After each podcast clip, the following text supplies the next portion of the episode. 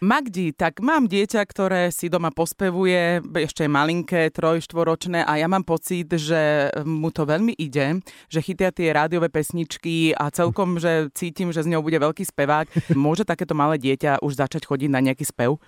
Myslím si, že u nás ešte nie je nejaká taká špeciálna škola pre takéto maličké deti. Každopádne my v našom chlapčenskom zbore začíname s chlapcami pracovať od veku 7 rokov.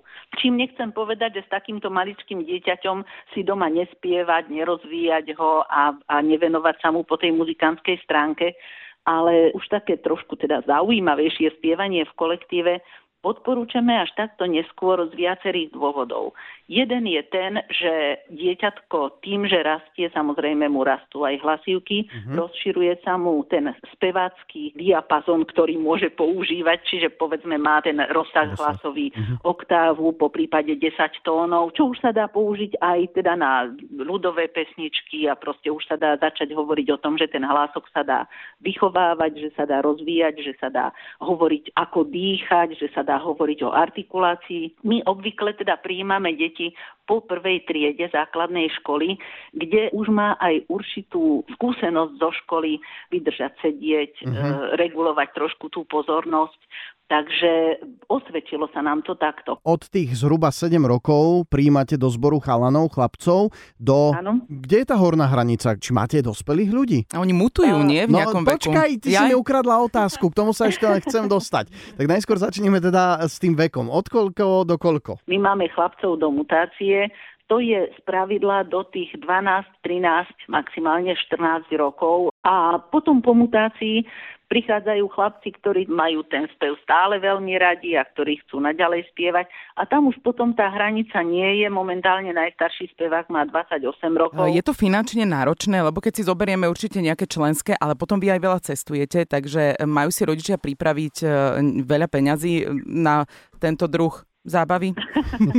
no, aby som bola veľmi konkrétna, u nás je mesačný poplatok 14 eur, to je vlastne poplatok, e, ktorý platia rodičia chlapca, ktorý začne ku nám chodiť do prípravky. Naše zahraničné cesty sú na 99% financované cez granty alebo sponzorov a rodičia buď neprispievajú vôbec, alebo teda naozaj minimálnou čiastkou a teda veľmi často len tým vreckovým pre deti alebo proste tou výbavou nejakou, ktorú chlapci na cestu potrebujú. Môžete sa pokojne pochváliť ako zbor, že máte za sebou aj nejaký veľký úspech ako viacero a jeden taký výnimočný, tak... myslím, v roku 2015. Áno, to je taký posledný, lebo tých e, súťaží sme vyhrali viacero, ale toto bola jedna veľmi zaujímavá súťaž v talianskom Lekko, kde boli zbory, ktoré sa zameriavajú na sakrálnu hudbu, teda na spievanie v chráme. My pravda, že okrem toho spievame aj v operách, aj populárnu hudbu, ale jedna z našich parkiet je práve táto chrámová hudba a veľmi sme sa tešili, že teda v tvrdej konkurencii aj zámorských zborov, európskych sme získali absolútne víťazstvo a veľmi sme teda na to pyšní a potom v zápäti sme mali koncertnú cestu krásnu takú za odmenu do San Francisca Teraz sme sa nedávno vrátili z Dánska, kde sme vlastne usporiadali jeden veľký koncert a teda ešte sme troška pobehali po Dánsku, videli sme Legoland, lebo snažíme sa, aby chlapci popri koncertovaní mali aj takýto pekný zážitkový program. Magdi, ak sa niekto teraz tak e, našiel v tom, že vidí svoje dieťa e, možno práve u vás, tak e, máte teraz konkurs, kedy a kde? Konkursy do Bratislavského chlapčenského zboru budú v dvoch termínoch. Prvý je 23. júna a ďalší termín konkurzu je 26.